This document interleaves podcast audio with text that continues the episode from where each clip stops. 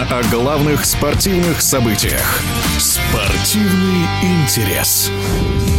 Шестую победу подряд в мужском чемпионате России по волейболу одержал петербургский «Зенит». В шестом туре клуб из северной столицы в гостях в пяти партиях переиграл казанский «Зенит». Об амбициях «Зенита» и Санкт-Петербурга и его конкурентах в эфире спортивного радиодвижения рассказывает начальник пресс-службы Тарас Тимошенко. Если отбросить статистические выкладки, то достаточно будет сказать, наверное, коротко, что победили за счет характера, потому что именно он решает ситуации, когда твоя команда ведет 2-0 и 15-1 11 в третьей партии, а затем вместо победы в трех сетах получает тайбрейк. В этой ситуации действительно характер необходим для того, чтобы все-таки выиграть матч в момент, когда твой оппонент забрал инициативу. «Зенит» с приходом Мэтью Андерсона, конечно, готов к борьбе за чемпионство. «Зенит» в принципе борьбу за чемпионство заявляет своей обязательной задачу в каждом из стартующих сезонов. А, собственно, как мы могли убедиться, решать большие задачи команда может и и без Мэтью Андерсона, потому что он присоединился к команде вот только что, и без его участия были обыграны и «Динамо», и «Казанский Зенит», и «Новосибирский Локомотив». А так Мэтью, безусловно, конечно, не повредит.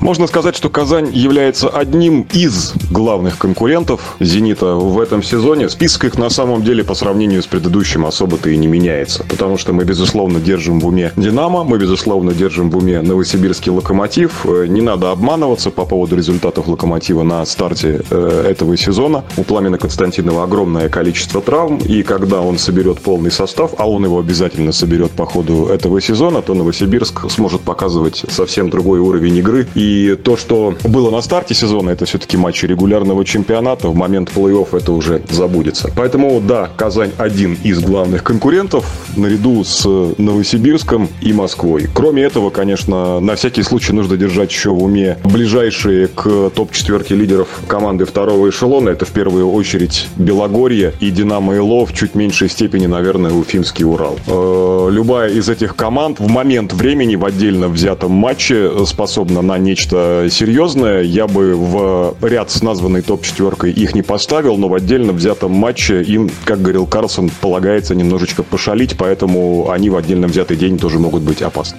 В эфире спортивного радиодвижения был начальник пресс-службы волейбольного клуба «Зенит» Санкт-Петербург Санкт-Петербург Тарас Тимошенко. Спортивный интерес.